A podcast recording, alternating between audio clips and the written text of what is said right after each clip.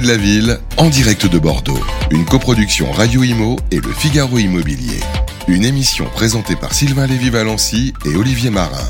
En partenariat avec l'association Amépi, Arkea Banque, entreprise et institutionnelle, Hiro et Opinion System.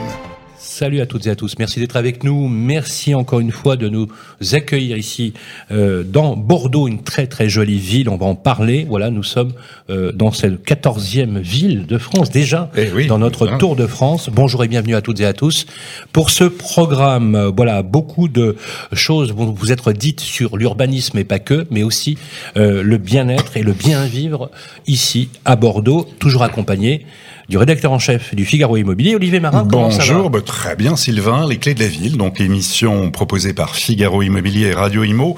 On rappelle le principe, hein, tous les mois on se déplace dans une ville de France pour prendre le pouls, pour plonger au cœur d'une cité, par extension son territoire. Alors parler immobilier bien sûr, mais aussi révéler des secrets du passé, évoquer des réalisations architecturales, se projeter dans l'avenir à travers le logement, L'urbanisme, les façons de vivre et d'habiter, ça c'est notre promesse, décrypter les tendances, dévoiler des projets et livrer les principaux enjeux d'une ville avec des reportages et des témoignages de personnalités emblématiques de la ville. C'est donc notre quatorzième étape du Tour de France après Nantes, Lyon, Paris, Toulouse, Caen, Lille, Montpellier, Annecy, Dijon, Rennes, Deauville, Brest, Marseille. Eh bien, nous voici à Bordeaux. Au sommaire de l'émission, on est très heureux. Nous avons notre grand témoin et fier de l'avoir sur notre plateau. Invité d'honneur, c'est Pierre Urmic, le maire de Bordeaux. Bonjour. Bonjour et surtout bienvenue, bienvenue à Bordeaux. Nous sommes très honorés que les, les clés de la ville se soient portées sur notre belle ville hein, de Bordeaux. En tout cas, je tiens à vous souhaiter vraiment la bienvenue. Merci, à vous. Également dans l'émission, pour parler immobilier ancien, nous aurons Audrey Assante, présidente de l'AMEPI. Avec nous également pour parler du neuf, Pierre Vital, associé fondateur de Ideal Group et qui est président de la Fédération des promoteurs immobiliers Nouvelle-Aquitaine, qui interviendra dans la rubrique Parlons territoire d'Arkea. La rénovation sera à l'honneur avec Romain Villain, directeur marketing chez Hiro. Et puis on donnera la parole à Mathieu Lepage, gérant d'Active Conseil, qui interviendra pour Opinion System. Ce sera la séquence Vos avis comptent d'Opinion System. Voilà, un sacré programme pour cette émission. Et tout d'abord, Sylvain, si je vous dis Bordeaux, l'édito, c'est à vous. Les clés de la ville, l'édito.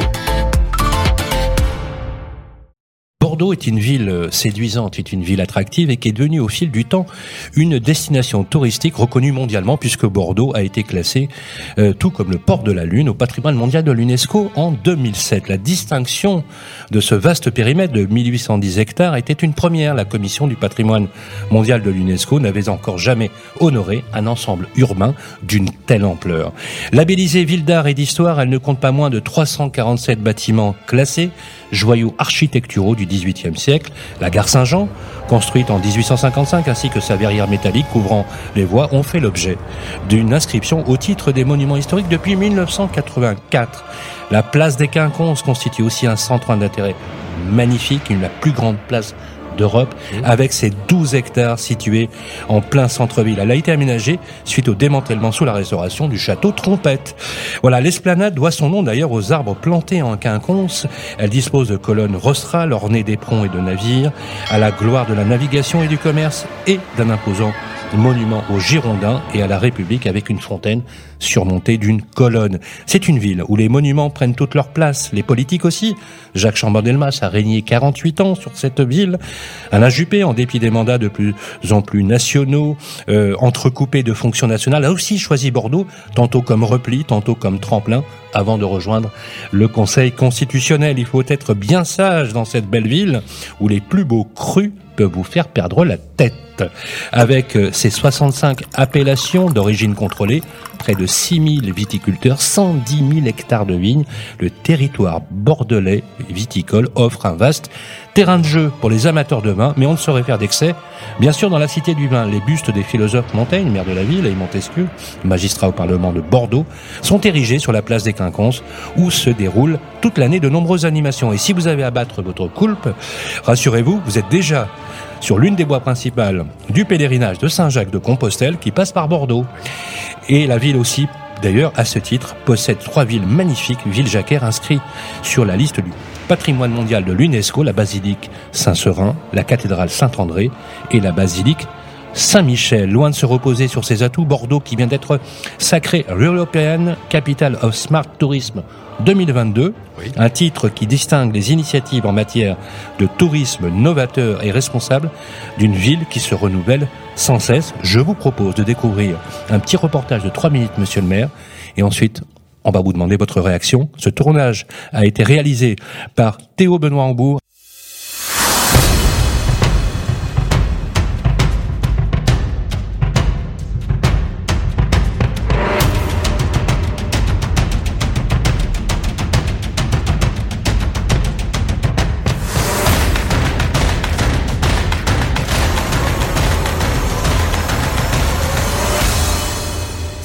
de son fleuve que s'est développée la ville de Bordeaux.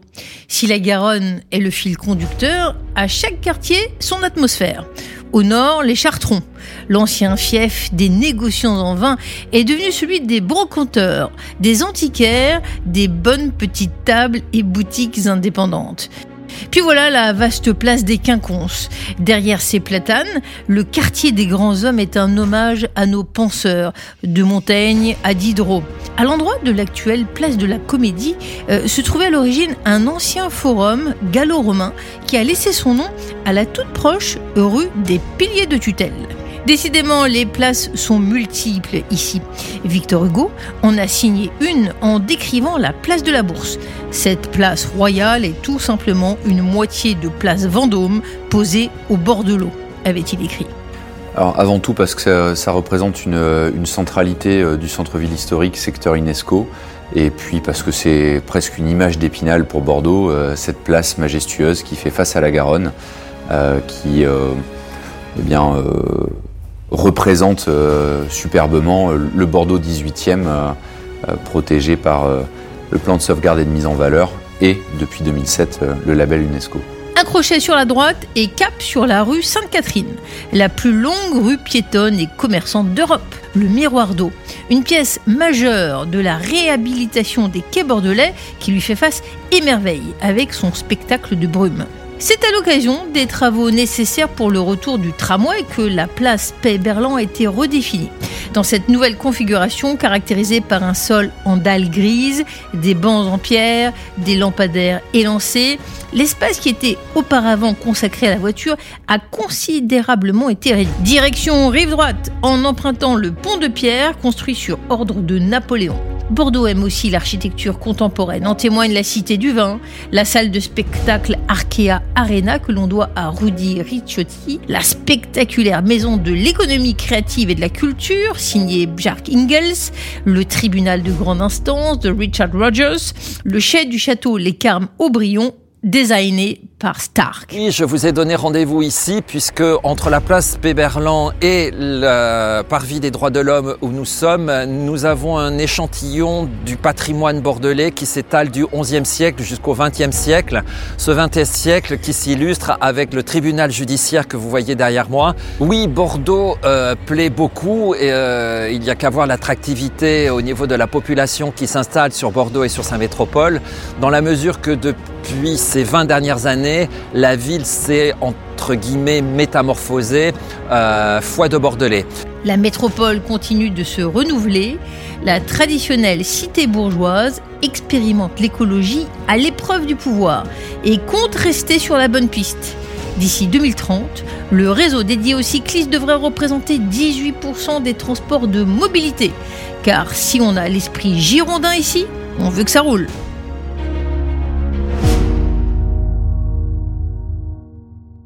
Une réaction, monsieur le maire, avec euh, cette quelles images bah, Petit reportage très intéressant. J'aime beaucoup la conclusion sur le fait qu'on a su conserver ici à Bordeaux cet esprit girondin, c'est-à-dire un esprit d'indépendance, d'émancipation aussi vis-à-vis du pouvoir parisien. Bordeaux a toujours cultivé, euh, pendant la Révolution, ben, vous voyez, on est à proximité ici de ce qu'on appelle le monument aux Girondins, où on honore nos, les héros girondins de cette, euh, période. Mais donc, euh, l'esprit girondin, c'est quelque chose qui est très ancré dans les mentalités des Bordelais et qui est aussi l'une des caractéristiques de cet état d'esprit. Je disais indépendance, émancipation du pouvoir, du pouvoir parisien. Puis c'est vrai, c'est une ville qui s'est énormément renouvelée ces dernières années. Pas endormi sous nos lauriers. On a une très belle ville euh, très 18e. Vous avez vu tous les, les, les monuments euh, que l'on a pu découvrir à travers euh, ce petit reportage de l'unité architecturale du 18e qui est exceptionnel, qui est unique, qui nous a valu d'ailleurs ce label, notamment ce label UNESCO. Mais aussi j'étais assez sensible au fait que vous avez rappelé le fait, parce que ça c'est tout à fait récent, que l'Union européenne a honoré la ville de Bordeaux en nous donnant le, le prix du smart tourisme, hein, qui est le tourisme intelligent. Certains, enfin, on, le, on le traduit parfois comme tel, le tourisme innovant. Donc je l'ai reçu il y a quelques semaines des mains ici de, de représentants de l'Union européenne et j'étais très, très honoré. Euh, oui, oui, une vraie fierté. Alors qu'on a traversé, comme tout le monde, période difficile, le Covid. Ah hein, le Covid n'a pas été la période la plus favorable pour faire venir des, des, des, des, touristes. Donc euh, pendant la tempête, euh, voilà, on a su naturellement survivre et innover. Je voudrais qu'on remercie aussi Olivier Laurent, qui était l'architecte que vous avez vu au tout début pour la première interview, mais aussi Bruno Beurrier, qui est guide conférencier et qui adore sa ville. Olivier Marin.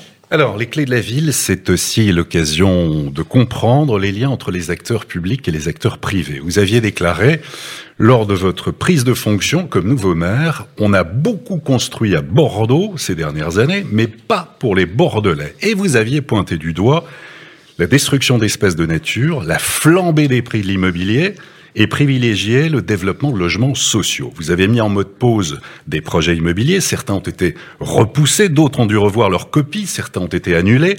On a parlé de bras de fer entre vous et les promoteurs immobiliers. Y a-t-il un apaisement? Est-ce que vous êtes réconciliés? Pour faire de l'écologie urbaine à Bordeaux, faut-il du courage?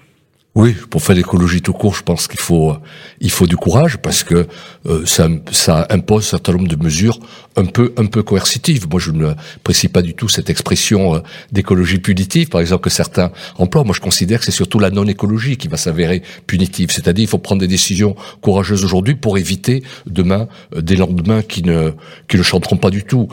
J'ai pour habitude de dire qu'il vaut mieux préférer la la sobriété choisie à l'austérité imposée. La sobriété choisie, ça veut dire quoi? Ça veut dire que euh, nous-mêmes, nous décidons de nous passer d'un certain nombre de besoins que l'on peut qualifier de superficiels. Euh, tandis que l'austérité, c'est vraiment se passer de l'essentiel. Et si aujourd'hui on ne fait pas le choix de l'écologie, de la sobriété choisie, euh, je pense que nous allons vers des lendemains très difficiles et très punitifs. Et c'est précisément ce que je veux. Moi, ma vision de l'écologie, c'est d'éviter demain ces, ces, lendemains qui seront difficiles. Et, et vous comparez souvent l'écologie repoussée à une bombe à retardement, et vous avez cette formule, l'écologie plus tard, c'est l'écologie trop tard. La clé, c'est quoi? C'est transformer en douceur. C'est il faut y aller mais progressivement? Oui. Et puis il faut y aller dans, dans, dans, la concertation. Il faut faire accepter. On a vu l'écologie non accepter, non discuter ça donne des mouvements qui sont, euh, regardez les gilets jaunes, quand on a voulu imposer un certain nombre de mesures, le gouvernement a imposé des mesures sans avoir ce souci d'une part de, de, concerter, et puis euh, de justice sociale qui était totalement oublié euh, des mesures coercitives qui avaient été prises, ça donne des mouvements sociaux quand même euh, d'une ampleur, d'une ampleur considérable. Donc nous, notre souci, c'est de faire partager l'écologie avec, avec, avec les habitants si on veut l'imposer à tout prix contre vents et marées, je pense que ça ne, ça, ça ne passe Mais pas. Vous sentez, il y a une prise de conscience, ça y est, c'est oui. arrivé, ça y est. Je crois alors, euh, vous parliez notamment, pour prendre un exemple, euh, bras de fer avec les promoteurs immobiliers. Bah, je, au début, quand même. Oui, mais parce que ah, disons que la presse, oui, a, mais... vous avez, vous avez, oui, oui. pardonnez-moi, mais vous avez, voilà, on, et d'ailleurs je salue le fait que vous avez fait beaucoup d'ouverture parce qu'on va oui. parler aussi du manifeste oui. pour l'urbanisme des projets frugaux, euh, qui a été signé d'ailleurs avec les, le représentant, qui est d'ailleurs avec nous, Pierre Vital, fondateur d'Idéal je, je, le remercie d'ailleurs de la fédération des promoteurs immobiliers, qui ont joué le jeu. Hein, et, et, et est-ce que c'est un signe, Monsieur le Maire, justement d'une ouverture dont vous avez fait preuve à l'égard de ceux qui construisent la ville? Oui, mais je pense que ça a été un état d'esprit d'ouverture réciproque. Euh, on a des moi, j'aime bien cultiver les intérêts convergents. Je pense qu'en discutant avec les gens, vous pouvez trouver des intérêts convergents. Les intérêts convergents, je pense qu'il est euh, de la responsabilité de la filière de la promotion immobilière d'avoir une meilleure image que cette image de bétonneur qui leur colle la peau. Enfin, euh, quand vous visitez certains quartiers de Bordeaux, c'est du béton, du béton, du béton. Euh, je pense que la promotion immobilière euh, a tout intérêt ne serait-ce que commercialement, à un peu euh, prendre du recul par rapport à euh, cette image, cette image de bétonneur. Et puis, je pense que c'est des gens intelligents qui ont compris qu'on avait changé de monde. Euh, il y a un monde post-Covid, il y a des demandes qui, qui émergent de, des périodes de la période difficile que nous avons vécue. Et puis, il y a surtout, on en parlera, le, le rendez-vous imposé avec des mesures à prendre pour lutter contre le dérèglement climatique. Enfin, je pense que tout le monde est conscient du fait qu'on peut plus construire aujourd'hui comme on construisait encore il y a une, il y a une dizaine d'années. Donc, il y a des mesures à prendre. Donc, on construit à Bordeaux, mais différemment. On construit à Bordeaux. Alors, justement, entrons dans le vif du sujet, si vous voulez bien, parce que effectivement, on a un temps qui nous a imparti qui est un peu court. Je voudrais qu'on rentre dans le. Dans... Vous avez euh, fondé, vous avez établi votre programme sur trois piliers. Résilience, renaturation et régulation. Bien évidemment, un urbanisme de frugalité, tension du marché, point sur les écoquartiers, expérimentation, la ville de demain avec cet accompagnement sur l'habitat. J'aimerais que vous nous expliquiez oui parce que vous êtes soumis à la pression démographique, vous le savez, hein, vous avez une ville qui gagne des habitants. Euh, D'ailleurs, ça fait pas toujours plaisir aux Bordelais, puisque ça fait flamber les prix. Ça donne euh, parfois, et on a vu des classes moyennes quitter même les centres urbains pour essayer de trouver un logement euh, euh sur les premières et deuxièmes couronnes. On va en parler. Quel est votre point de vue sur cette question? Alors, Clairement, oui. faut-il encore construire Faut-il construire des logements quand on sait aujourd'hui que la demande est tellement forte et que l'offre se réduit de plus en plus. Oui. Que comme vous le savez, on a un stock qui est de plus en plus faible. Oui, il faut continuer à construire. Moi, j'ai jamais été dans une politique de malthusianisme euh, immobilier. Bordeaux doit accueillir de nouveaux habitants. Sinon, c'est une ville qui se ferme. Donc, euh, il faut trouver les moyens euh, d'accueillir de nouveaux habitants à Bordeaux. Il y a une forte demande, précisément parce que la ville, comme vous l'avez rappelé, est très attractive. Donc, euh, si on veut les accueillir, bah, écoutez, il faut, euh, il faut, il faut construire. Il faut construire dans Bordeaux. Pour ça, il faut des partenaires, il faut des promoteurs immobiliers, naturellement. Il faut aussi construire du logement social. On est en retard, Paul. Je voyais tout à l'heure les villes ouais, que vous aviez visitées, notamment Rennes, qui est une dernière ville que vous avez visitée. Ils sont beaucoup moins en retard que nous vis-à-vis -vis des obligations légales. Justement, vous êtes à quel Alors, on a des obligations légales de logement social, d'un taux de logement social. De 25 sur Bordeaux 25, on est à 18,7, 18. On est un Comment peu vous moins de expliquez 19. ça, Monsieur le Maire, aujourd'hui, le fait que vous ne soyez pas au taquet de la loi SRU Mais parce qu'on a on a beaucoup construit à Bordeaux ces dernières années et on a construit beaucoup de produits de, défisc de défiscalisation, euh, les, prom les trop, euh, trop parce qu'on a déséquilibré on a déséquilibré un peu le marché. C'est un euh, journal que vous connaissez bien, le Figaro Magazine, Ouais. qui titrait en 2017 Bordeaux l'Eldorado des promoteurs immobiliers. C'était effectivement Ouais, l'Eldorado. C'est vrai. Euh, moi, je préfère que ce soit l'Eldorado des Bordelais, quoi. Euh, hein, sans avoir aucune, euh, aucune réticence. On fait chacun fait son métier, mais le marché n'était pas régulé. Pour parler simplement, cha- voilà, chacun venait avec son clair. projet. Ça manquait de régulation, et nous, notre souci, Mais dès alors- qu'on est arrivé, c'est de réguler un peu le marché, Mais- autant que faire se peut, et c'est pas facile. Mais alors, monsieur le maire, justement, vous parlez de pénurie de logements, de problèmes, euh, on le sait aussi, on a de problèmes pour loger les étudiants à. Bordeaux. Il y a 11 000 logements vacants à Bordeaux. Pourquoi autant? Et comment faire pour mobiliser et inciter à remettre des logements vacants sur le marché? Oui. Alors, le chiffre est impressionnant, mais il faut voir dans la vacance, il y a la vacance structurelle et et il y a, et il y a la, et il y a la vacance euh, euh, occasionnelle. Dans la vacance, il y a des vacances qui durent euh, quelques mois. Euh, vous avez là-dedans beaucoup de, de successions qui ont du mal à se régler. Donc, en attendant, donc ça, c'est une, c'est une, une, vac- une vacance occasionnelle. Par contre, il y a une vacance plus dure qui est une vacance structurelle. Ben, nous, on commence, enfin, non, on, on prend contact avec euh, ces immeubles que l'on a repérés comme étant euh, fermés depuis, de, comme étant fermés depuis très longtemps, comme ne jouant pas le jeu du fait qu'il faut les remettre sur le marché de, de la location. On est également allé jusqu'au bout, jusqu'au bout des, des possibilités que nous donnait l'État en ce qui concerne euh, la taxe foncière sur les résidences secondaires. Hein. On était, euh, Oui. euh, Bordeaux n'était pas au taquet, ce qui était tout à fait dommage. Donc nous, on est vraiment allé au maximum des possibilités pour dire aux gens, bah, écoutez, voilà un immeuble que vous utilisez 15 jours par an, que vous n'utilisez pas du tout, mais vous allez payer un impôt plus important que plus important que d'autres. Donc ça passe par la fiscalisation, ça passe aussi par euh, le fait de les rencontrer. Alors il y a aussi, on a découvert, pour ça il ne faut pas avoir de vision euh, dogmatique là-dessus. Euh, dans ces dans ces immeubles qui sont vides, vous avez aussi des personnes âgées. Euh, qui n'ont pas les moyens de, de les rénover. Euh, donc nous, notre rôle aussi en tant que maire, c'est de leur de mairie, c'est de leur dire, bah, écoutez, si vous faites l'effort, les remettre sur le marché de la location, mais on va vous aider à trouver les aides nécessaires pour euh, rénover euh, rénover ce marché. C'est pas forcément de la mauvaise volonté, c'est aussi des coûts financiers. Combien faut-il de logements neufs construits chaque année à Bordeaux? Bordeaux, on, on, estime ça à peu près 3000 logements euh, qu'il faudrait euh, qu'il faudra à Bordeaux. Euh, on a le, le, le promoteur euh, est peut-être mieux placé que moi. Moi, je peux vous parler euh, du logement du logement social. Actuellement, nous nous étions fixés des objectifs de 1500 logements sociaux par an. On, on est à non de 1000 pardon 1000 logements sociaux par an. On est à 750. Donc on est à 75% des objectifs que nous nous étions nous-mêmes nous-mêmes assignés. Et on sort aussi de la période de Covid, hein, qui n'a pas été la, plus propice à, à, des initiatives, même immobilières. Donc, euh, on a du retard, il faut la relancer. Mais moi, j'avais pris un engagement pendant la campagne électorale, qui était le suivant, de dire Bordeaux, ces dernières années, on a tellement construit qu'on a aussi construit sur nos dernières zones d'espace de nature. Moi, je considère que des espaces de nature dans une ville, c'est une richesse inouïe. Bien que dans les années qui viennent, je crois que c'est Hubert Védrine qui l'a dit, que dans, dans les années qui viennent, la compétition que se feront les territoires entre eux aussi portera sur le critère de ceux qui auront su conserver leur richesse d'espace de nature. Donc, moi, j'ai bloqué en arrivant un certain nombre de projets immobiliers, notamment, je voyais, il y en avait un à Bordeaux-là contre lequel je m'étais battu déjà quand j'étais dans l'opposition, mais 40 hectares d'un espace de nature, vaste espace de nature euh, à, à Bordeaux-Lac, mais il y avait un projet immobilier. Moi, à peine arrivé, j'ai dit non, non, on arrête. Non, non, ça, on va les garder, ces 40 hectares, on va faire une ferme urbaine, enfin, on va les aménager différemment, mais on a arrêté le projet immobilier. Alors, ça, ça veut pas dire... compris, accepté, oui, alors, oui, je crois. Alors, parce que on a des réserves foncières quand même. Alors, on en a de moins en moins, comme toutes bah les villes, mais euh, déclarer ou décréter le zéro artificialisation des sols, ça veut dire euh, être un adepte d'une théorie urbaine qui est euh, de, nouvelle mais tout à fait intéressante et qui a fait ses preuves, c'est construire la ville sur la ville. Vous, vous saluez hein, la, la circulaire ZAN, zéro artificialisation. Vous êtes d'accord, hein, on est d'accord. Oui, oui, oui. Ok, donc pour vous, la ville ne s'étale pas. Ah, non, la ville ne s'étale... s'étale pas, Pierre Urmic. Est-ce qu'elle se verticalise Oui, alors il faut mais se densifie. Elle se densifie. Alors construire la ville sur la ville, c'est aussi être à la recherche de tous les espaces qui sont déjà artificialisés, sur lesquels on peut construire.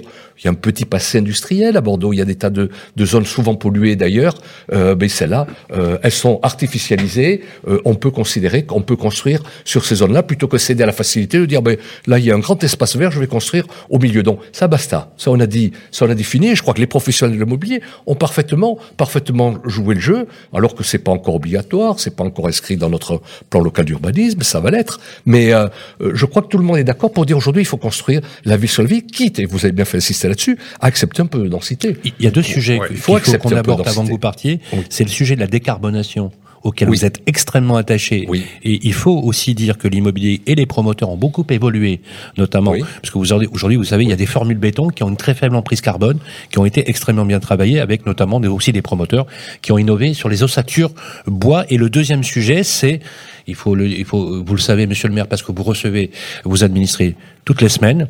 C'est de plus en plus difficile de se loger à, à Bordeaux. C'est cher. Trop cher, des valeurs locatives qui flambent, des prix de sortie pour les promoteurs auxquels ils ne peuvent se soustraire parce qu'ils ont accès à un foncier qui devient de plus en plus cher. Alors je sais que c'est pas évident à répondre quand on est un élu local, mais comment on fait pour résoudre cette équation de loger ces administrés, les Bordelais qui arrivent, les nouveaux arrivants qui parfois, il faut le dire, effectivement font un peu flamber les prix. On l'a vu avec la ligne grande vitesse et le flux massif de certains Parisiens qui ont un peu on a même découvert qu'il y a une association anti-parisien qui a été créée. Euh, plus l'essor d'Airbnb Voilà, plus l'essor d'Airbnb.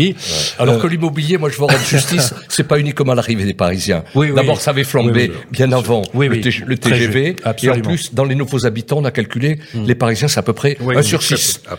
La plupart viennent de la région. Parce que vous avez dit, hein, en matière de logement et d'habitat, euh, vous avez parlé de politique de l'habitat. Oui. Vous avez, vous avez c'est intéressant ce que vous dites. Euh, je, je, reprends aussi les propos de François Pipponi, vous savez, qui était le patron de l'ANRU, qui disait, mm. c'est une politique de peuplement aussi. Donc c'est mm. intéressant cet axe-là. Comment on fait? Voilà. C'est pas évident, hein, parce que surtout pour euh, un élu local. Hein. L'idée, c'est de passer d'une politique euh, du logement à une politique de l'habitat. C'est-à-dire une politique de logement, c'est de dire on construit, on construit. C'est-à-dire on est uniquement dans une démarche euh, quantitative. On construit, on ne sait pas pour qui, pour quel type de population. Est-ce que c'est abordable pour les Bordelais?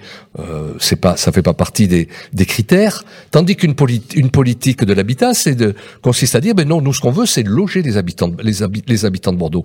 Pour ça, ça passe par une politique euh, exigeante de logement social. Vous savez, dans les opérations d'urbanisme dont on a la maîtrise, je pense par exemple à Bastille-de-Niel, qui est une grande opération d'urbanisme sur la rive droite, on arrive quand même à 65% de logements sociaux. 30%, 30% de logement social, je dirais traditionnel, de location sociale, bon, ce qui est pas, qui est une, ce qui est, ce qui est moyen, mais 35% de ce qu'on appelle les baux réels solidaires, c'est-à-dire c'est une acquisition Mmh. de la propriété Une forme de à travers. de propriété. quoi. Oui, voilà, une espèce de démembrement. C'est un outil législatif Mm. très nouveau, Via très les, apprécié. via les OFS. Voilà, exactement. Donc ça, c'est un outil euh, très, je dirais, très performant qui permet que des habitants puissent devenir propriétaires de logements parce qu'il y a une demande importante de jeunes ménages qui veulent acheter à Bordeaux. Donc ils peuvent devenir sans être propriétaires du Euh, foncier. applaudissements pour Pierre Urmic.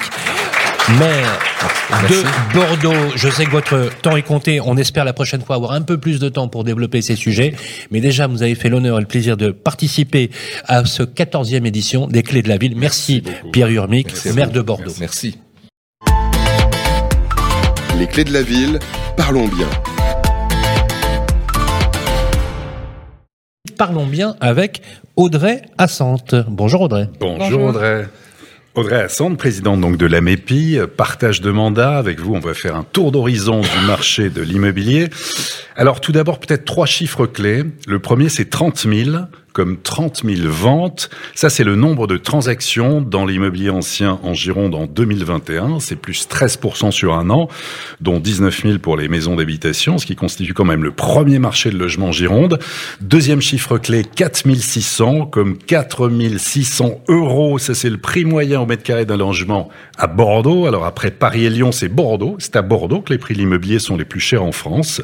4 600 euros euh, par mètre carré en moyenne. On est à 5 000 à Lyon. On est à 10 700 à Paris.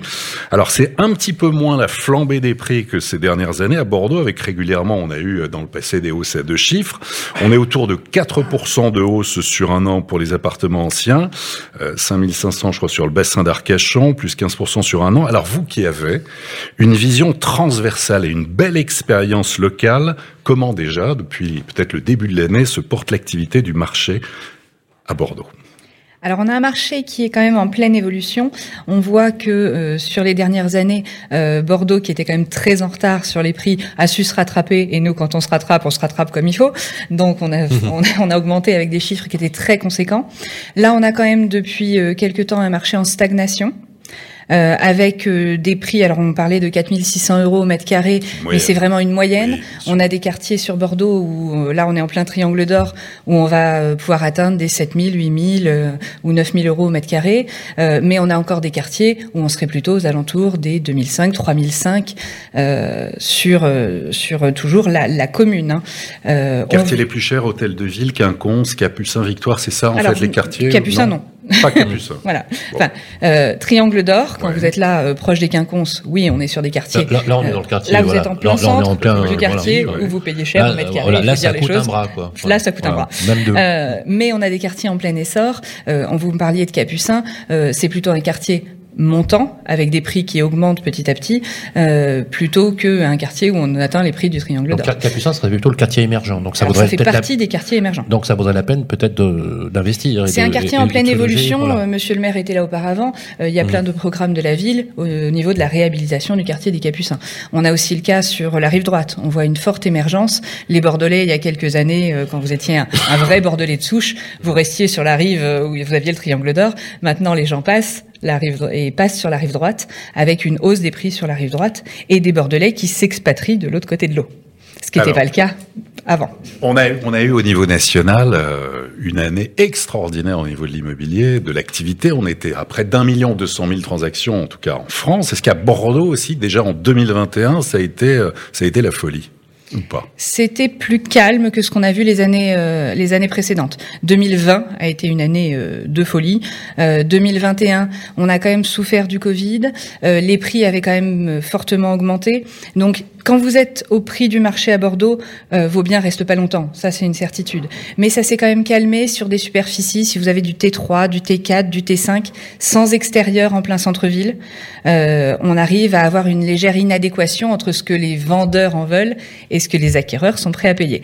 Parce que pour le prix d'un T3 ou d'un T4 sur Bordeaux Centre sans extérieur, ben les gens se disent maintenant, on préfère faire un quart d'heure, 20 minutes, une demi-heure de route euh, et avoir un petit bout de terrain, euh, une petite petites terrasses un peu sympas. Oui. Les promoteurs ont fait des programmes de plus en Ils plus avec ils des grandes une, terrasses. ouais, ils veulent une maison, euh, des Alors ils veulent une maison ou ils veulent aussi voilà un appartement avec une Ouais. grande terrasse. Oui. Et ce que font les promoteurs sur le, la périphérie Donc, ce bordelaise. qui touche au niveau national, c'est-à-dire que les communs euh, qui sont liés finalement, parce que dans cette période de confinement, il y a beaucoup de gens qui ont fait connaissance avec leur logement.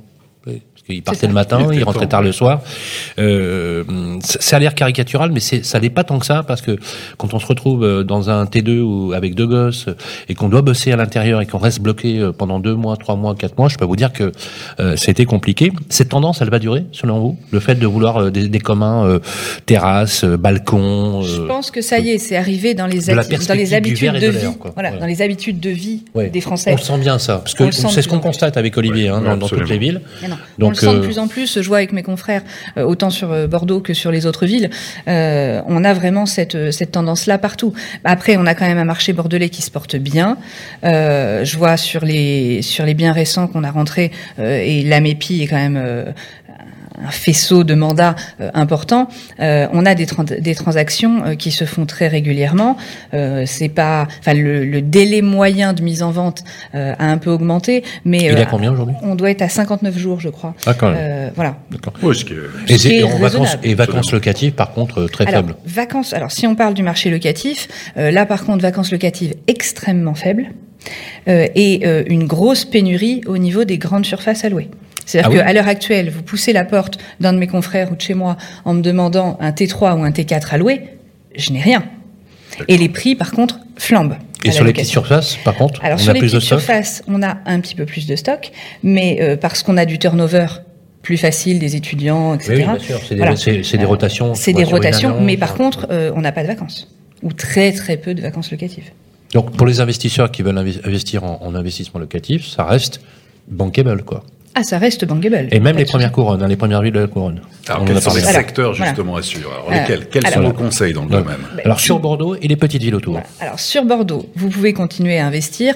On a des rentabilités à la location, on va être entre 3,5 et 4% donc c'est pas fantastique, mais au moins on les a. net Euh, net. Net, d'accord. Euh, après, le problème est toujours d'arriver à trouver.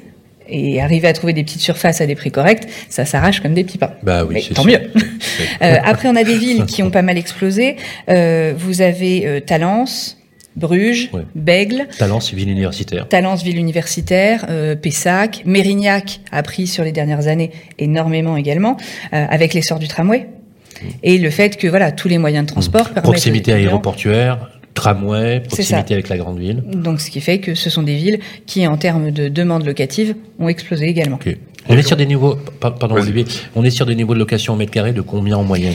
Alors, Genre, si, on prend, si on prend moyenne bordelaise et moyenne des petites villes autour, alors, si on est sur la moyenne bordelaise, on est à 15,70 euros du mètre carré. au plus haut? Non, en moyenne. D'accord. Et sur les plus hauts, on peut monter à. C'est des prix parisiens? Ça peut, ça peut monter à 21, 22, 25, 30 Alors voilà, sur des petites surfaces, on arrive à atteindre, là je vois, on a encore loué la semaine dernière, à 27 euros le mètre Ah, carré. quand même Ah oui. Juste à côté, rue du Palais Gallien. Paris, Autant on est à vous dire, 23, on est- 24, voilà. en moyenne, ouais. Euh, mais sur c'est- des petites surfaces, on est C'est sur du prix, euh, 22, du 23 16e mètres carrés. de Paris, quoi. Voilà. C'est- c'est 22, fou. 23 mètres Ah, carrés. ah oui, quand même. Euh, après, c'est aussi, euh, c'est pas tous les biens qu'on loue. Oui. Mais quand on regarde majoritairement, euh, les prix des locations se sont envolés. Si on regarde, si on s'éloigne un petit peu du centre-ville, euh, plein cœur de Bordeaux, les prix ont aussi augmenté, euh, mais on est plutôt euh, toujours euh, aux alentours des 13, euh, Voilà. 12, 13 13, euros. 13, 13 euros du mètre carré. Alors, on a, on a vu aussi, on dit souvent, les Parisiens viennent, ils font flamber les prix. Regarde, alors si on écoute en fait la dernière conférence de presse des notaires, euh, ils nous disent pas du tout. Par exemple, l'origine des acquéreurs euh, en Gironde, c'est des Girondins près de 60%. Les acquéreurs qui proviennent de la région parisienne, de l'île de France, ça représente quoi? 7%. Ah, J'allais vous dire 8. Vous voyez, on était pas, pas, loin. voilà. Euh, mais bon, on a quand même évidemment des Parisiens qui achètent dans le bassin Ah, c'est pas aussi d'Arcachon. important qu'on pensait, hein, non, non, absolument. quand on y réfléchit. 7%. Ouais, Est-ce que, qu'est-ce que vous voyez, vous évoluer? Alors, on l'évoquait là avec Sylvain un petit peu les, ces demandes sur l'espace, la terrasse aussi associée à, à des transports, mais qu'est- qu'est-ce qui évolue sur le marché? Ah, Ce qui évolue, c'est par contre euh, le nombre. Alors à l'heure actuelle, on, on signe des compromis, on a des projets, euh, mais on a moins d'acquéreurs. Par contre, les acquéreurs que nous avons sont des acquéreurs. oui, on a moins d'acquéreurs. Par contre, on a des acquéreurs qualifiés. C'est-à-dire que les gens qui poussent la porte des agences sont des gens qui savent qu'ils veulent acheter. Ils ont été voir leur banquier. Ils savent combien ils sont finançables ou combien ils sont pas finançables. Ou on a beaucoup de paiements cash. C'est-à-dire de gens qui ont vendu leurs biens, qui se sont mis en location pendant un temps et qui veulent racheter qui viennent d'autres régions ou qui viennent de la région bordelaise. Hein. Euh, mais voilà, les gens euh, ont beaucoup plus étudié leur projet que ce qui était euh, auparavant. Donc merci pour cette analyse. Euh, votre agence s'appelle, on va, on va donner le nom de l'agence Le cabinet Galien. Voilà. Donc si on veut gérer, administrer, on peut vous appeler tout simplement cabinet Galien. Merci et applaudissements pour Audrey Assante. Les clés de la ville, bien mieux avec Hiro. Sujet très important, la rénovation énergétique. Euh, il y a beaucoup de professionnels de l'immobilier. Hein. je pense qu'il n'y a que des professionnels de l'immobilier. Euh, vous le savez, euh, chers amis, que voilà, il y a un calendrier qui va retirer du marché des étiquettes énergétiques. Il y en a sept. Voilà. les deux premières visées, c'est les lettres F et G. Donc ça va être assez compliqué. C'est un point sur la rénovation. avec vous, Romain Villain, directeur marketing de Hero. Voilà. on va faire un petit point justement sur les éléments. sujet de l'énergie est au centre des préoccupations. Vous avez vu, hein, les amis Pouvoir d'achat, énergie, décrochage. Et alors, je ne sais pas si vous le savez, mais le premier poste de décrochage avant le paiement du loyer, c'est l'énergie. Donc, quand quelqu'un se met à ne plus payer ses notes de gaz, d'électricité, je peux vous dire que le prochain poste de décrochage, c'est statistique, c'est le loyer. Donc, je peux vous dire que la question du pouvoir d'achat et du logement, c'est peut-être la prochaine crise sociale. En tout cas, il faut le voir avec cet angle-là. Et justement, vous vous disposez euh, d'éléments. Euh, justement, en quoi la rénovation énergétique est un levier important, justement à la fois pour la souveraineté énergétique, Dieu sait que ça a du sens aujourd'hui, quand on sait ce qui se passe en Europe, euh, et comment la rénovation énergétique peut être aussi un levier financier d'investissement sécurisant pour tous ceux euh, qui participent à la fabrique de la ville. On vous écoute. Merci.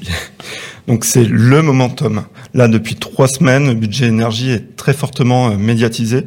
Mais je voudrais voilà redonner quelques euh, quelques chiffres parce que finalement, cette envolée des prix de l'énergie de chauffage date bien d'avant la guerre euh, en Ukraine. Sur les dix dernières années, l'électricité c'est plus 37%, le gaz plus 42% malgré des tarifs qui sont réglementés par l'État. Si on n'avait pas cette réglementation, on aurait des, des prix euh, beaucoup plus importants.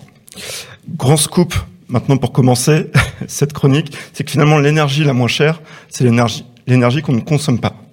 Donc ça, voilà, ça peut, ça, je sais pas si c'est un scoop pour tout le monde, mais les pouvoirs publics, eux, l'ont bien compris depuis quelques années et ont mis en place plusieurs mesures euh, incitatives.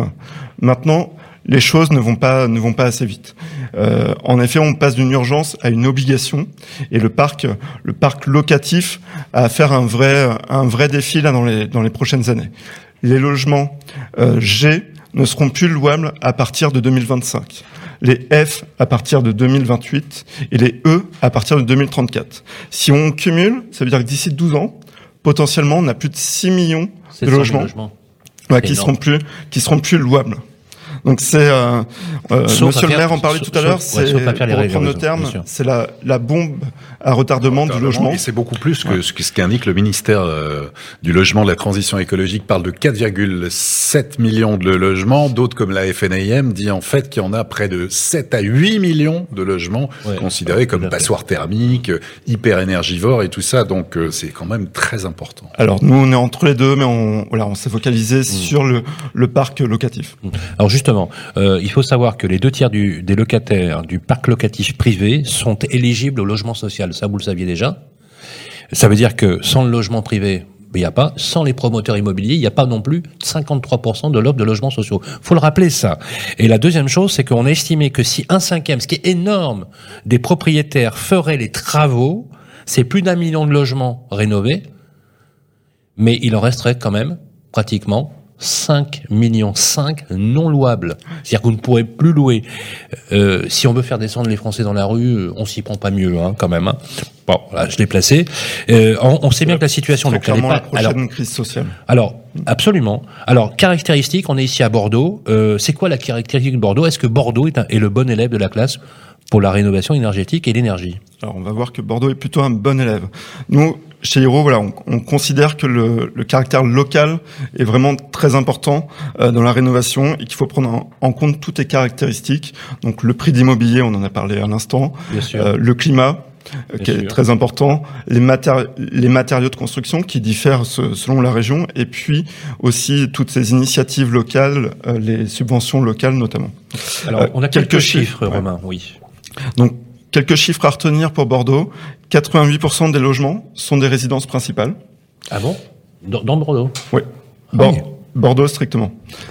77% d'appartements et deux tiers des occupants, euh, euh, pardon, deux tiers des logements sont occupés par des locataires. Voilà les, les, grands chiffres. Et on l'a, on l'a évoqué tout à l'heure. Bordeaux, et c'est une très bonne nouvelle, continue chaque année à gagner de, de nouveaux habitants. Euh, mais du coup, son enjeu maintenant, c'est conserver les jeunes familles, les jeunes familles actives, sachant qu'il y a une population euh, d'étudiants très importante à Bordeaux. Alors c'est intéressant parce que vous me donnez un chiffre, 56% de la surface cadastrée n'est pas urbanisée. Effectivement. Et donc ça, c'est ça, c'est très élevé. C'est une spécificité de, de Bordeaux.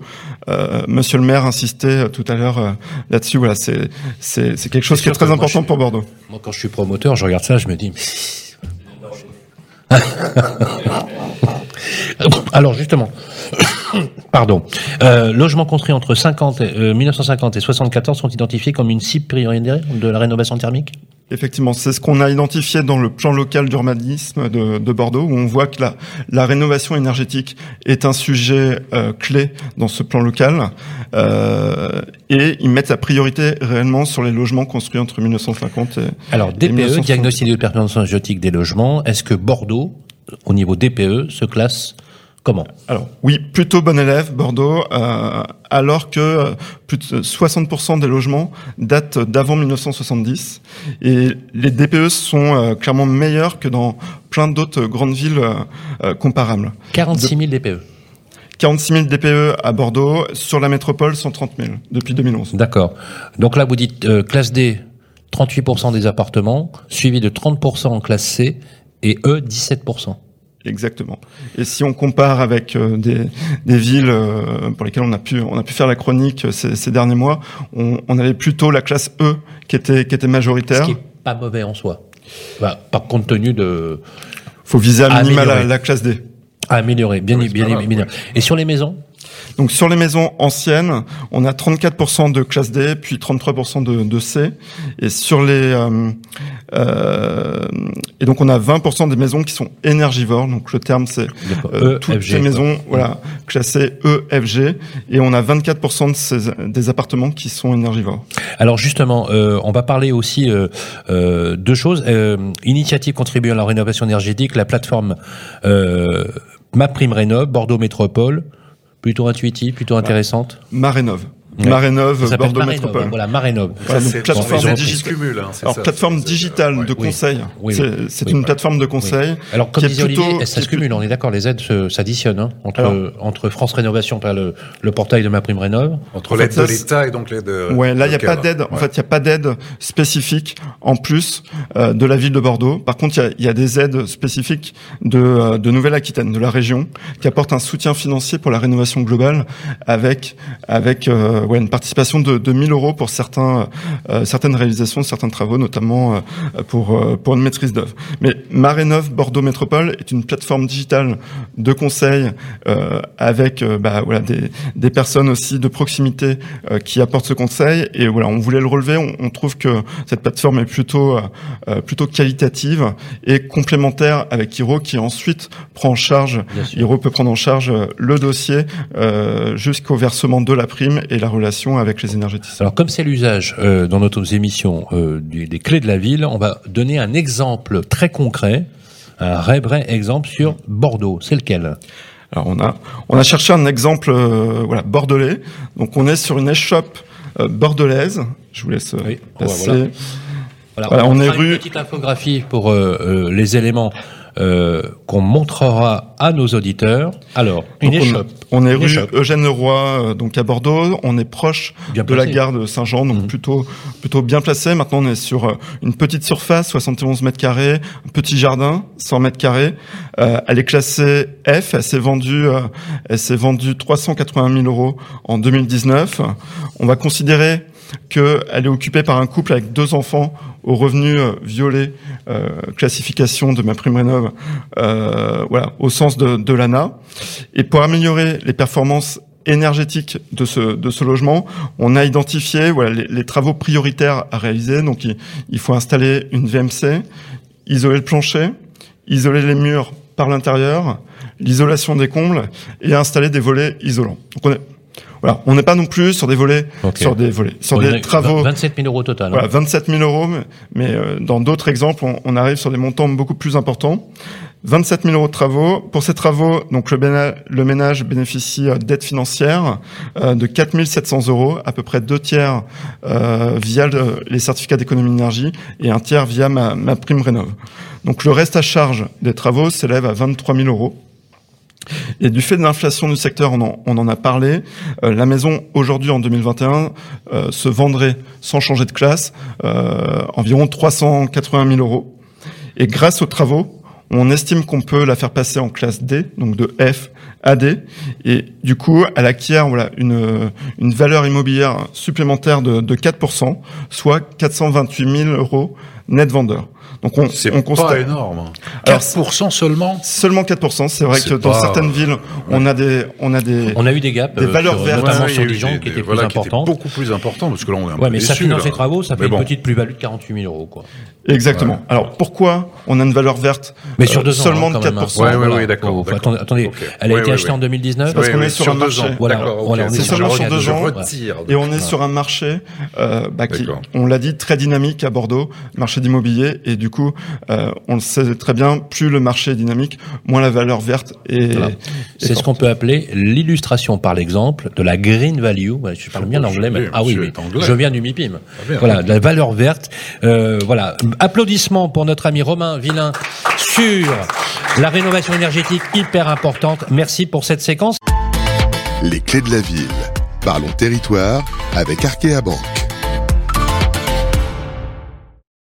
Et voilà, on survole la planète immobilière de la ville de Bordeaux avec notre euh, le maire de la ville Pierre Yomi qui s'est présenté très gentiment avec beaucoup de plaisir à cette interview, euh, avec Audrey Assante qui nous a parlé de l'immobilier et aussi les territoires émergents, avec euh, un constat sur l'énergie avec nos amis de Hiro. Et j'ai le plaisir d'accueillir sur le plateau, il est le fondateur de Ideal Group et en outre président de la Fédération des promoteurs immobiliers de Nouvelle-Aquitaine, Pierre Vital. Bonjour. Bonjour Sylvain, bonjour Olivier. Comment ça va Pierre. Ça va très bien. Ouais, c'est toujours un plaisir de rencontrer Pierre. On se connaît déjà depuis un moment. Il est déjà venu, il nous a fait le plaisir de venir euh, sur le sur le plateau.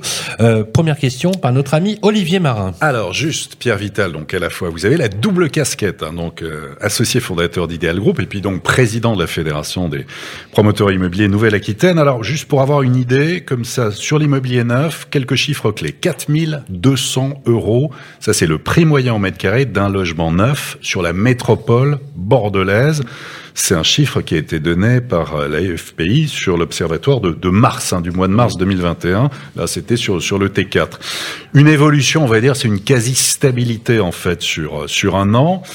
Par contre, les mises en vente de logements neufs, alors on est à moins 23% sur un an en Nouvelle-Aquitaine, c'est un peu plus de 800 logements lancés, et moins 40% sur un an à Bordeaux Métropole. Pierre Vital, les voyants vont-ils rester rouges longtemps ou y a-t-il des, des signaux de reprise? Est-ce que des voyants verts sont à l'horizon? Alors il faut comprendre que c'est une situation qui est euh, un peu atypique par rapport à d'autres territoires où on a connu une année 2020 liée au Covid où il y a eu un gros ralentissement des opérateurs euh, frileux qui du coup ont stoppé les mises en commercialisation et donc on pouvait s'attendre effectivement assez logiquement à ce que post-Covid euh, on ait les reprises des permis et les reprises des mises en vente. Malheureusement, euh, on constate sur notre territoire que l'ensemble de la métropole est en repli. Euh, c'est lié à une politique euh, qui est une politique euh, sur l'ensemble des villes de la métropole, plutôt sur le repli sur le logement. Le logement fait peur euh, sur la métropole. Euh, certains diront qu'on avait peut-être aux élus euh, qui ne souhaitent pas délivrer les permis parce qu'ils ont effectivement euh, un a priori négatif sur euh, l'impact que peut avoir un Ah oui, immeuble qui arrive sûr. sur un quartier. Donc c'est un vrai souci et une forte inquiétude qui se traduit euh, bah, mécaniquement par une inflation des prix. Alors certes, peut-être moins impressionnante que sur d'autres territoires, mais c'est quand même une hausse qui est continue. Et pour autant, il faut pas l'oublier, comme disait Sylvain tout à l'heure, c'est que quand nous on produit du logement, on a également une grande part de logements sociaux. On est contributeur à plus de 50% des logements sociaux. Donc là, on vient de rater la marche. Sur l'ensemble de la métropole, c'est 1600 logements sociaux produits euh, sur l'année 2021, là où il faudra en faire 3000. Et d'ailleurs, la préfète euh, s'est récemment euh, a récemment réuni les maires de Bordeaux pour exprimer de la métropole pour exprimer ce, ce vrai constat d'échec. Et ça, c'est un constat dans lequel les promoteurs sont en particulier les premiers contributeurs. Donc on- nous, on est confrontés au quotidien à cette problématique-là. Juste Pierre Vital, pour nous éclairer, euh, vous vraiment qui êtes un expert en matière de prix, on dit généralement qu'il faut un écart de 20% entre le prix du neuf et le prix de l'ancien. Et là, on a l'impression qu'entre le neuf et l'ancien, c'est quasiment pareil. Comme, comment vous l'expliquez? Il n'y a plus d'écart. Alors la première chose, c'est que le marché bordelais, contrairement à ce qu'on pourrait aussi avoir comme a priori, n'est pas un marché euh, d'investisseurs. C'est un marché qui est équilibré, dans lequel on a 50% d'investisseurs et 50% d'accession à la propriété.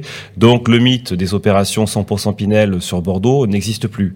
Donc on a un marché d'accession à la propriété et qui est très tendu. Et euh, l'accession à la propriété, il est aussi bien sur le neuf que sur l'ancien. On l'a vu tout à l'heure quand on parlait des, des chiffres de l'ancien. Il y a une forte attractivité du territoire et on se rend compte que sur l'accession à la propriété, les prix s'alignent. On parlait tout à l'heure de prix en hypercentre de Bordeaux. Euh, on a également des opérations de logement neuf en hypercentre de Bordeaux qui sont au même prix que l'ancien. Donc on est à 8000. euh, Est-ce que c'est sain, ça? C'est pas très... c'est c'est pas forcément Ouais. ça, mais on est sur un Ah marché non. de pénurie. Donc euh, la qualité du neuf, elle est indéniable. Euh, la consommation d'énergie, la qualité intrinsèque des logements, les espaces extérieurs, l'ascenseur, le parking, tous ces éléments font qu'effectivement, à choix et à équivalent entre le neuf et l'ancien, le neuf a des vraies valeurs ajoutées. Et on n'a plus ce décrochage qu'on a pu constater dans le passé. Alors c'est, enfin, moi je suis, franchement, je vous le dis, je suis sidéré. Mm.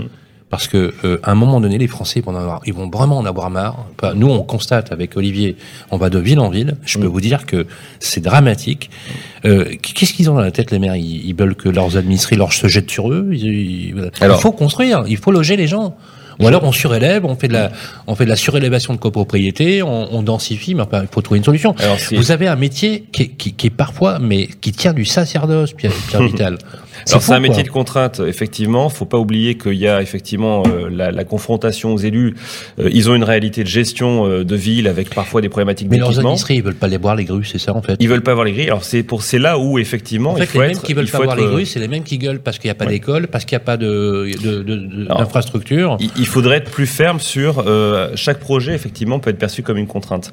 Mais il faut du coup avoir en face de ça euh, la réalité des faits, c'est que quand on fait une densité d'opération, quand on fait un PLU, c'est un droit à construire. Et ce droit, il faut l'utiliser à son plein.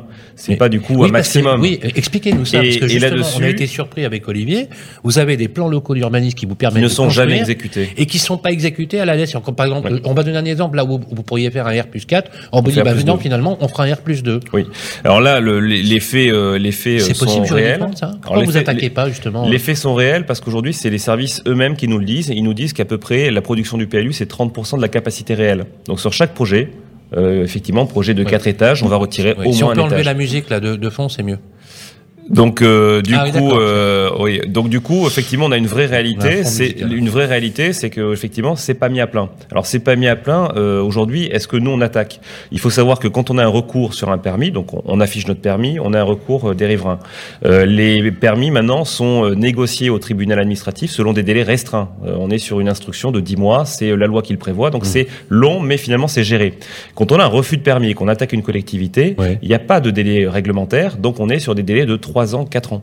Donc c'est une des choses, une des dispositions qui avait été reprise dans, dans le rapport Epsamen qui a été émis, qui était Tout de dire réglementons et alignons le traitement au tribunal administratif, des autorisations quand elles sont délivrées, mais aussi des autorisations quand elles ne, quand elles ne Est-ce sont que pas vous les délivrées. attaquez, vous? Euh, on ne le fait pas parce qu'aujourd'hui euh, la réalité c'est qu'on sait qu'on n'aura Est-ce pas que, est-ce que vous les attaquez terme. pas parce que vous vous dites, il faut quand même que j'arrive à préserver la relation avec l'élu Je crois qu'aujourd'hui, on est quand même conscient que euh, si euh, il y a un intérêt politique pour l'élu, euh, il, so- il fera sortir le permis. Donc en fait, on peut attaquer. euh, la question, elle n'est pas là. C'est plutôt une question de gestion de projet. Et euh, quand on doit s'engager dans une, un suivi juridique de 3 ans, 4 ans, on perd l'énergie. Et aujourd'hui, Ben oui. c'est pas bon pour notre profession que d'aller dépenser Mmh, mmh, des honoraires d'architectes, des, honoraires d'avocats. Voilà, donc tout Et- ça, et- et- Alors, tout pour- ça fait qu'on pousse pour- pas pour, la. pour avoir une, une idée, Pierre Vital, pour bien comprendre, pour ceux qui ne connaissent pas forcément, combien de projets immobiliers sont à l'arrêt, sont reportés, sont repoussés. Combien de de logements neufs potentiellement en fait ne, sont, ne sortent pas de terre. On peut, on peut grosso modo dire que euh, production 2021 c'est une année donc ratée. On a fait 2300 euh, réservations sur la métropole, là où on en faisait avant la crise 4000 à 5000. Et euh, le maire le disait tout à l'heure, il disait la, la, ville de Bordeaux a besoin de 3000 logements produits par an.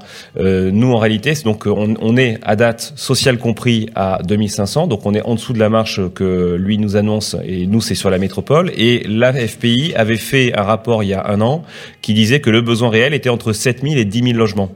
Aujourd'hui, on est à 2005, donc on est vraiment complètement à côté du jeu.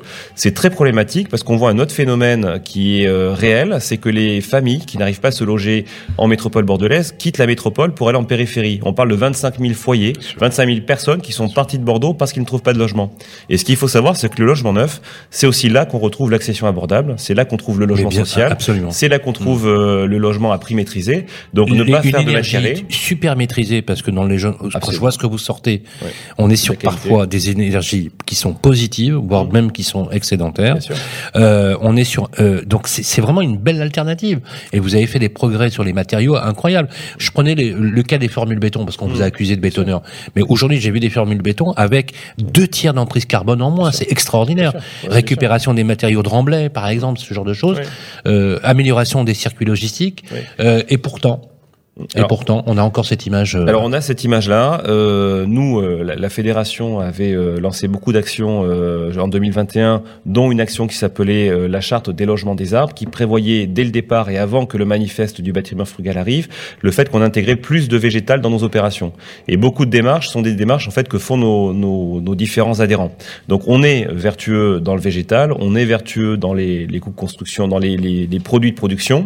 Et ce qu'il faut voir, c'est que le manifeste, nous on l'a signé bien volontiers parce qu'en fait on l'a signé parce qu'on l'avait. Expliquer ce que c'est que ce manifeste. Alors le manifeste, c'est une charte, hein, c'est 42 critères qui sont identifiés euh, sur euh, des notions de frugalité dans la construction, dans le dans l'occupation des espaces. Donc c'est faire des diagnostics préalables pour identifier le végétal là où il est nécessaire. C'est travailler avec des matériaux biosourcés, mais c'est également travailler sur les usages de demain. Dans les usages de demain, il y a une notion, par exemple, d'évolutivité. On, parle beaucoup de décohabitation. Quand on achète un logement neuf euh, avec un emprunt sur 20 ans, on n'a pas envie d'être obligé de le vendre au bout de 3-4 ans parce qu'on divorce, ou tout bêtement parce que la famille se décohabite, parce que les enfants s'en vont. Donc, une des démarches, c'est par exemple de prévoir les scissions d'appartements, donc deux portes palières, capacité en cours de route de venir louer une sous-partie de son appartement. Donc, il y a une grande partie, on va dire, des critères qui étaient chez nous déjà euh, pratiqués. Donc, c'est pas euh, pas une révolution, c'est une systématisation. Et donc là où effectivement nous on a pu s'engager, c'est qu'il y a 42 critères. Sur les 42, il faut en faire 22. Mais la réalité, c'est qu'on a un point de passage et on voulait être dans le jeu, on voulait être partie prenante du dispositif. On a 2 à 4 points de passage par an pour étudier la pertinence de certains critères, les amender, parfois même en rajouter si on estime qu'il y en a d'autres qui sont nécessaires. Donc c'est cette élaboration continue. Voir euh, en supprimer s'il y a besoin. Voir en supprimer s'il faut. Ah oui, donc c'est plutôt. Il y a un côté très pragmatique et ah le maire l'a dit tout à l'heure. On est plutôt dans un échange. On a, on a, noté cette phrase. Euh, voilà, pas de vision de, pas de vision dogmatique. Intéressant. Non. Donc c'est euh, vraiment. Vous restez optimiste quand même alors. On reste optimiste dans l'échange sur la ville de Bordeaux, même si effectivement on aimerait que le principe de, de la construction au maximum du PLU serait imposé. Il faudrait que ça soit vraiment une règle partout. Le problème, c'est que Bordeaux, c'est pas seulement euh, la ville de Bordeaux, c'est aussi la métropole. Et sur le reste des territoires, on a des territoires qui sont complètement à l'arrêt. applaudissements pour Pierre Vital. Merci beaucoup. Les clés de la ville. Vos avis comptent avec Opinion System. Euh, c'est Mathieu Lepage qui est avec nous pour en parler. Vous êtes gérant d'Active Conseil. Bonjour Mathieu. Bonjour. Alors, justement, euh, j'aimerais d'abord, dans un premier temps, que vous nous parliez un petit peu de votre métier. Vous êtes euh, un cabinet d'audit et de conseil en assurance.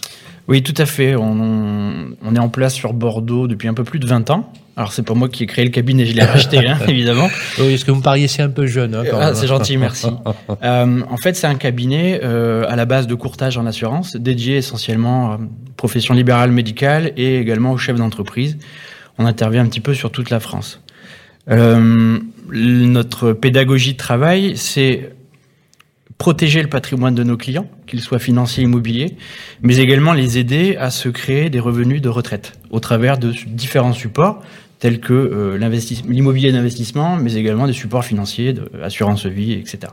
Est-ce que justement, euh, on, on l'a vu avec euh, la pandémie, hein, euh, Olivier, euh, on a vu que sur les toutes ce qu'on appelle les classes d'actifs, hein, euh, retail, euh, tertiaire, résidentiel, déjà le résidentiel a une cote in- incroyable, parce qu'on a les fameux zinzins qui sont revenus en masse, investisseurs institutionnels qu'on appelle les zinzins. Donc du coup, l'investissement locatif dans l'immobilier, c'est devenu un choix extrêmement prisé, parce qu'il y a une grosse rési- résilience de l'actif en lui-même. Oui, tout à fait. Ben, Aujourd'hui, en tout cas, nous, par rapport à notre retour d'expérience, euh, eu égard à notre clientèle, c'est une valeur refuge, l'investissement immobilier, puisque il n'y a pas d'autre choix pour se créer du revenu de retraite.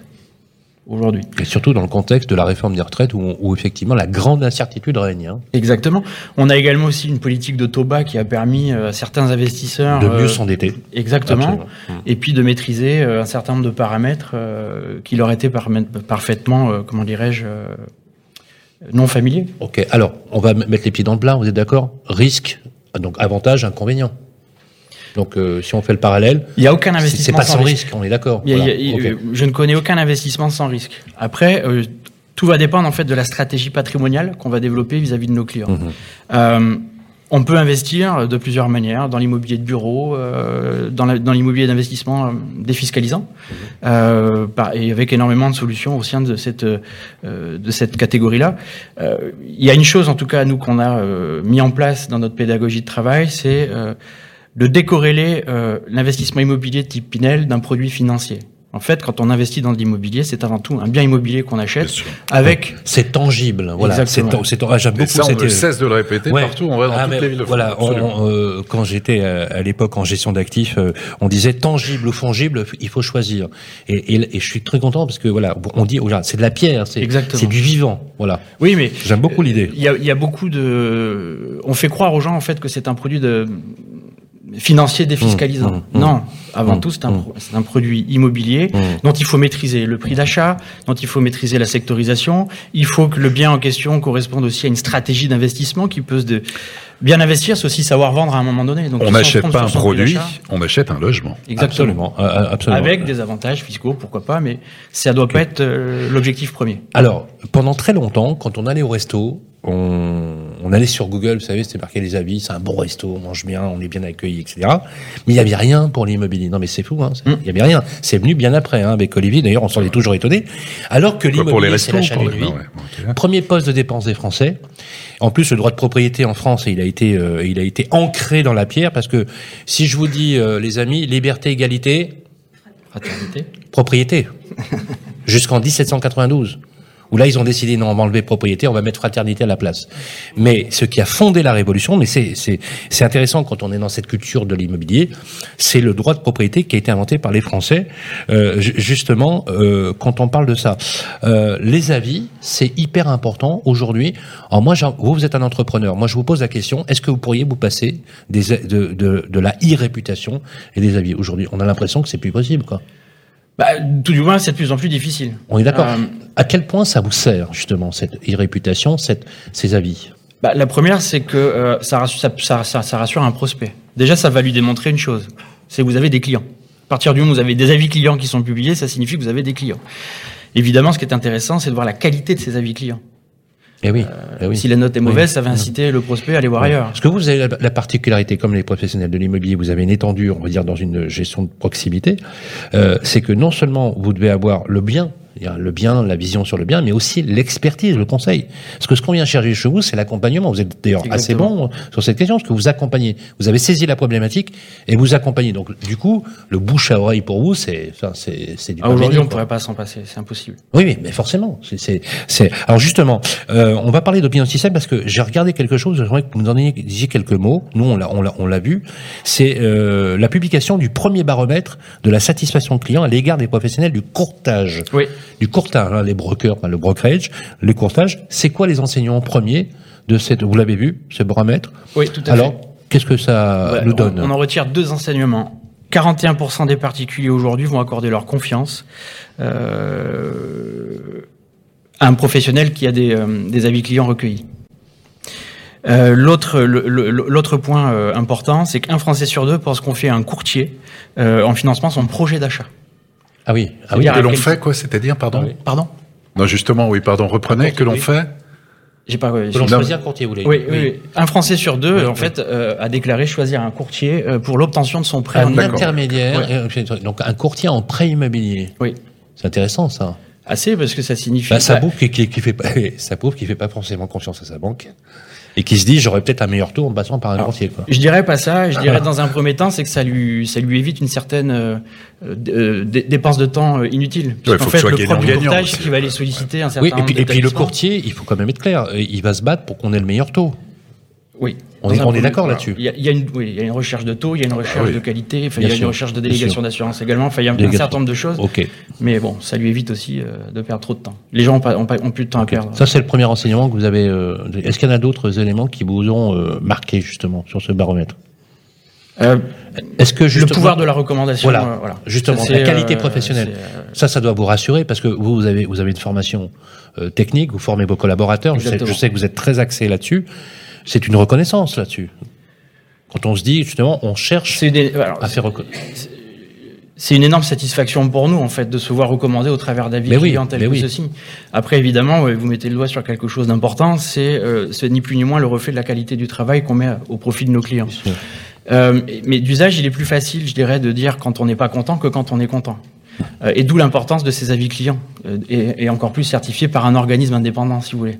Euh, ça rassure les prospects, ça nous permet aussi d'avoir accès à, des- à de nouveaux marchés auxquels on n'avait pas forcément accès au- auparavant.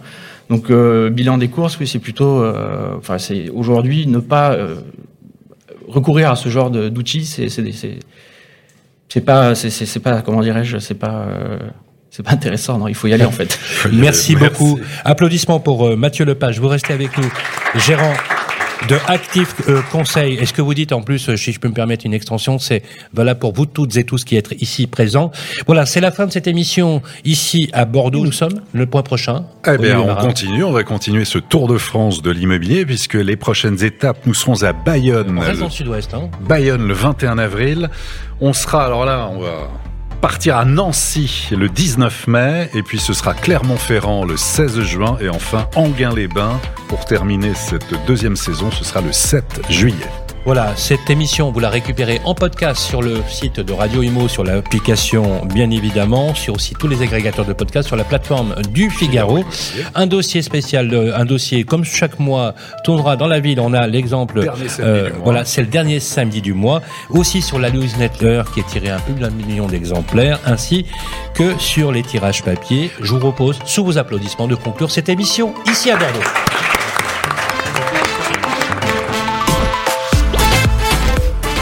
Clés de la Ville, une émission produite par Radio Imo et le Figaro Immobilier, en partenariat avec Association Amépi, Arkea Banque, entreprise et institutionnelle, Hero et Opinion System.